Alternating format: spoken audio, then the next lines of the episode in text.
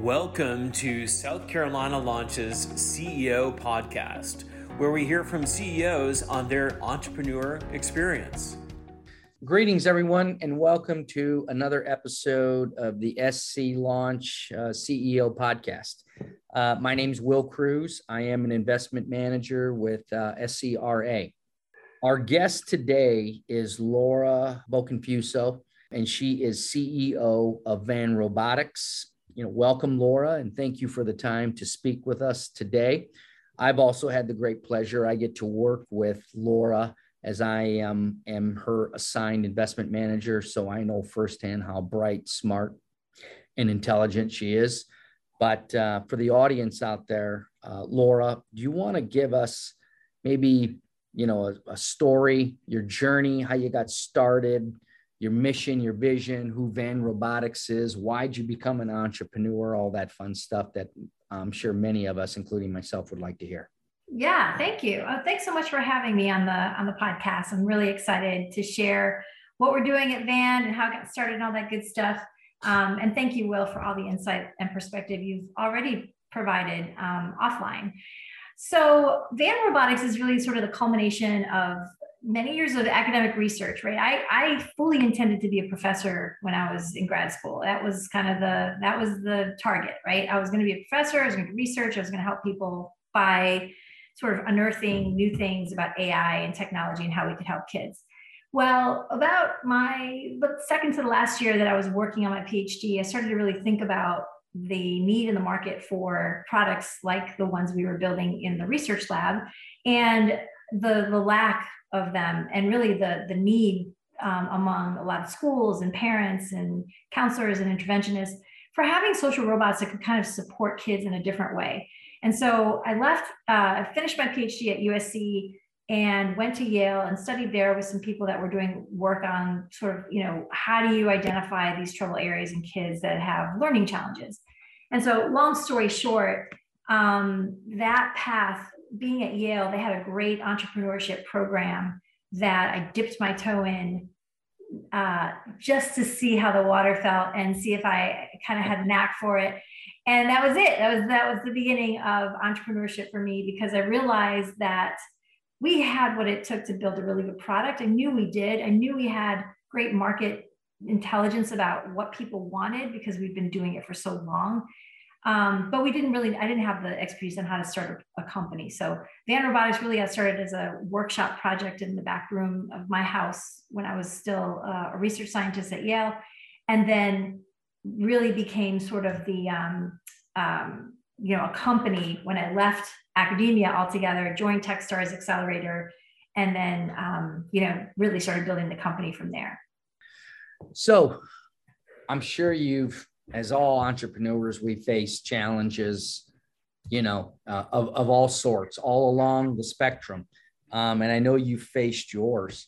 Can you highlight some of those challenges and how you overcame them, how you approached them, your viewpoint on them, and, you know, just recommendations to anybody facing, you know, because we're probably facing some and maybe not all that you faced. Yeah, I, I think that's a really great question, because it's probably, I share some of the same challenges with other entrepreneurs, and there's probably some that other entrepreneurs don't have.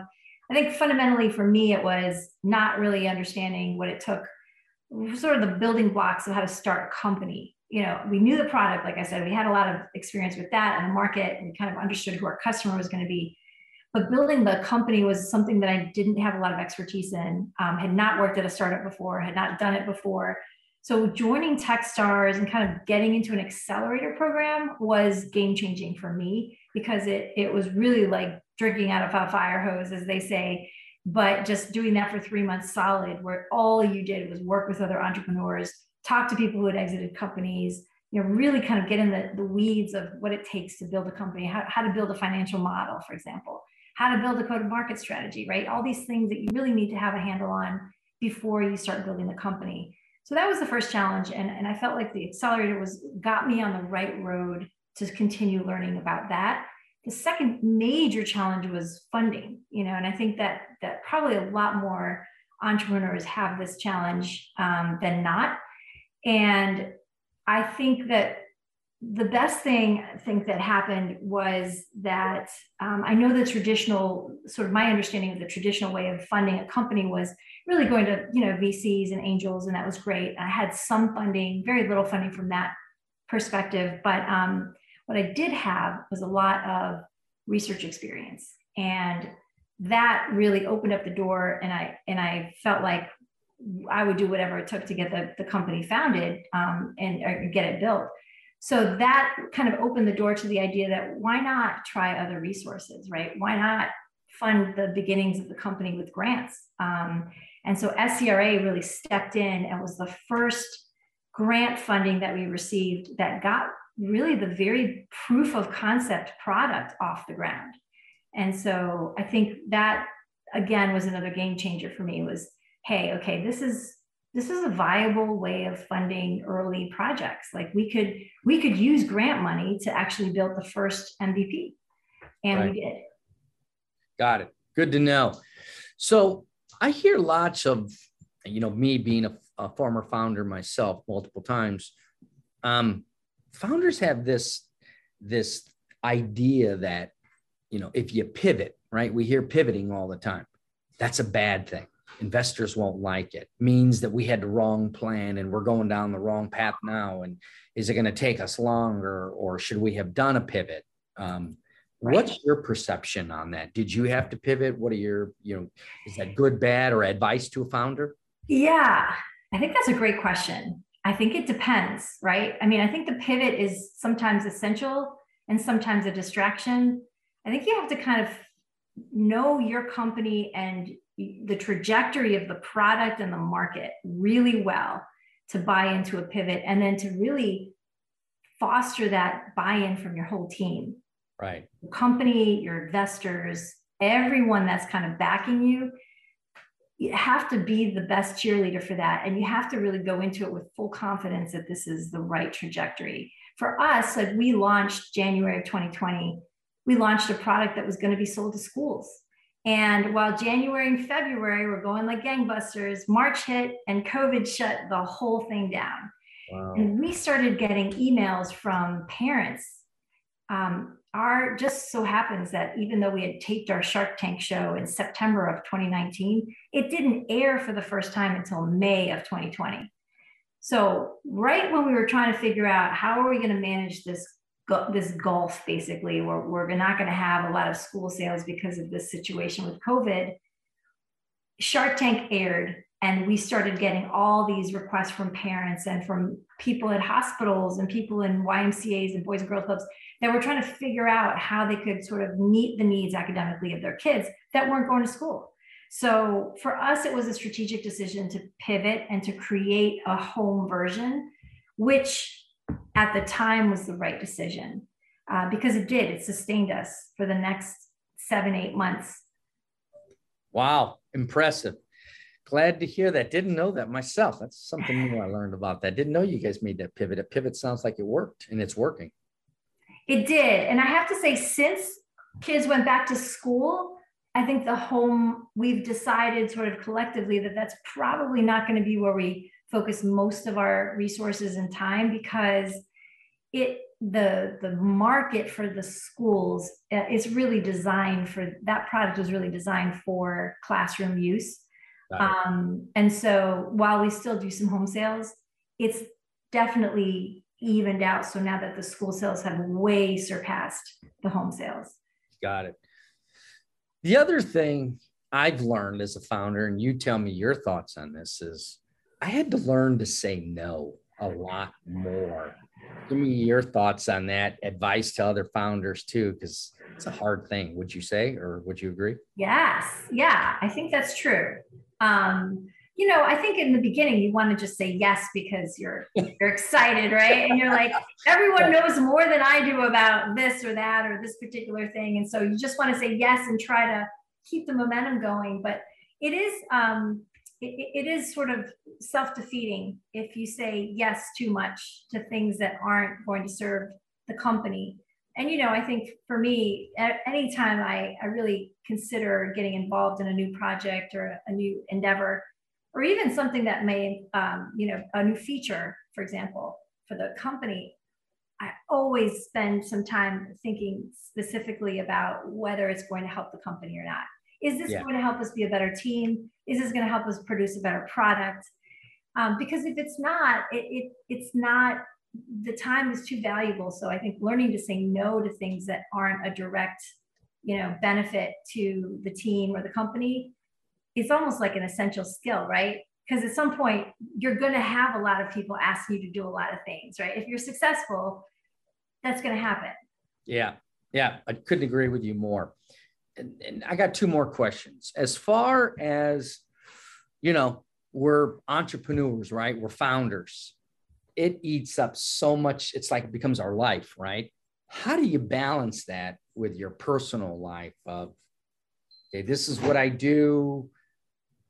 This is keeping the stress off. This is how I balance my family, my yeah. kids. I, how do you do that? Because I, everybody handles it different. Some people don't handle it very good at all. Um, but yeah, I'm curious for your thoughts. Yeah, I think in the beginning, I didn't do that very well. I think especially in the first year and a half, I, I did not balance it very well. I was, I, I'm an all-in kind of person. That goes, that goes for my, my marriage, my family. You know, I, I feel that way about my, my, you know, my people, right? But I also felt that way about the company. And, you know, a fledgling company requires so much attention and nurturing and curating and all of that, that it's easy to, to not balance well. So I think in the first year and a half, I did not do that very well. I think I had a, a time when um, we had some close family members and friends kind of go through some health crises. And it really reminded me that uh, as important as the fledgling company was in investing in that company, if I didn't take care of me, um, right? And if I didn't take care of my family, which is part of me, uh, that wasn't gonna last very long. So um, I, I really made a concerted effort to back off a little bit and to have real boundaries in where the company ended and where personal time begins.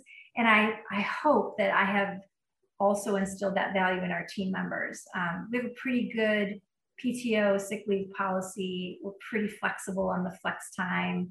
We really encourage our team members to kind of embrace that same mentality because it's great for them. I think it's important to, to say it, not just put it on paper in a policy, but like actually talk about it.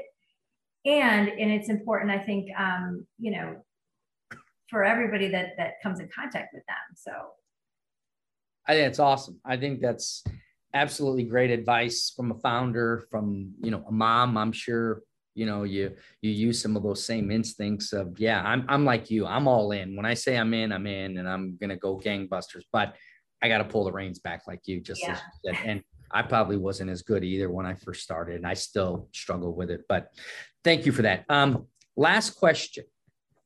You and I are working together as S C R A. You know, what comes to mind, you know, the impact, the value that the relationship has bought um, and brought to you, uh, helping your organization grow, accelerating things that you need to learn or support or help with, or exposure to other resources. You know, what yeah. comes to mind on that? Yeah. I mean, I think from the very beginning, you know, S C R A was willing to give us a chance. Right? They were willing to give us the ability to prove ourselves from the very sort of very embryonic state that we were in when we started with, with uh, S C R A. It was really, we didn't even have like, a, we had one three D printed model, right? And so they, they gave us guardrails to kind of follow and, and, um, and really in, insisted that we create um, milestones and deliverables that right. could keep us accountable for spending the first, you know, twenty-five thousand grant that we got from them. And then later, um, I think that really proved to be effective because every single time you enter into, um, you know, a, a new organization, you're, you have a partnership, for example, with S C R A, um, that becomes uh, an opportunity to establish really strong relationship with that organization, the people in it, right? Because they're taking a chance on you, right? They, they're right. looking at all these other people and they're saying, okay, we're gonna, we're gonna give you this opportunity. And I think that's really sacred. I think that that's, that says a lot about the, um, the mission and the focus of S C R A, is that they said, listen, there's a, there's a single founder here. There's a, there's a, you know, person who's got this three D printed prototype and she has some ideas and we think maybe it could, maybe not, but like, let's give her some guidelines. And so from that perspective, I think S C R A has been tremendous in providing some of that early structure. And since then, I think they have, um, they've really helped us kind of celebrate with the community, uh, not just our successes on social media and that kind of thing, and sort of getting the word out, but also with people um, who are stakeholders in the community that have been able to help us either from a business perspective or from a consulting perspective, that kind of thing. I get to, I'm fortunate. I've, I've been working with you firsthand. So I'm glad S C R A, they made a wise decision and, and, and taking a risk on you. I'm glad that they did. And I can, obviously I can vouch for that because you were an exceptional person, exceptional founder. Um, and I know you got lots of things going on, but I think you're starting uh, a raise uh, pretty soon, right? Uh, a fundraise? Yes. Yes. We are actually in the stages of planning that raise right now. Um, we're really excited about it. There's some amazing opportunities in the next two years. Um, and this raise is going to help us really um, sort of pour gas on the fire that's already going, right? We've had tremendous, um, you know, scaling this last six months or so, but the last quarter in particular has been remarkable in terms of our sales growth. And it just, you know, it just kind of speaks to the demand in the market for what we're doing. Um, so we know that getting the word out is really important, and this raise is going to help us do that to a much greater extent. Um, the raise is also going to help us really build the infrastructure, because one of the one of our dreams since, since the beginning of the company was really being able to manufacture and build these robots in the U S Wow. um, and in South Carolina in particular. I think that would be fantastic. So we're really developing the infrastructure to be able to do that and to become much more self-reliant in terms of Uh, you know, supply chain and product development. Um, and so super excited about this raise, because I think it's going to beckon sort of the, the next phase of growth for this company. I'm excited as much as you are, because I get to see it and be involved in it with you. So um, couldn't thank you enough. I thank you for your time. Um, I'm sure everyone's going to be excited out there of uh, the next phase for Van Robotics. Thank you so much. Appreciate it.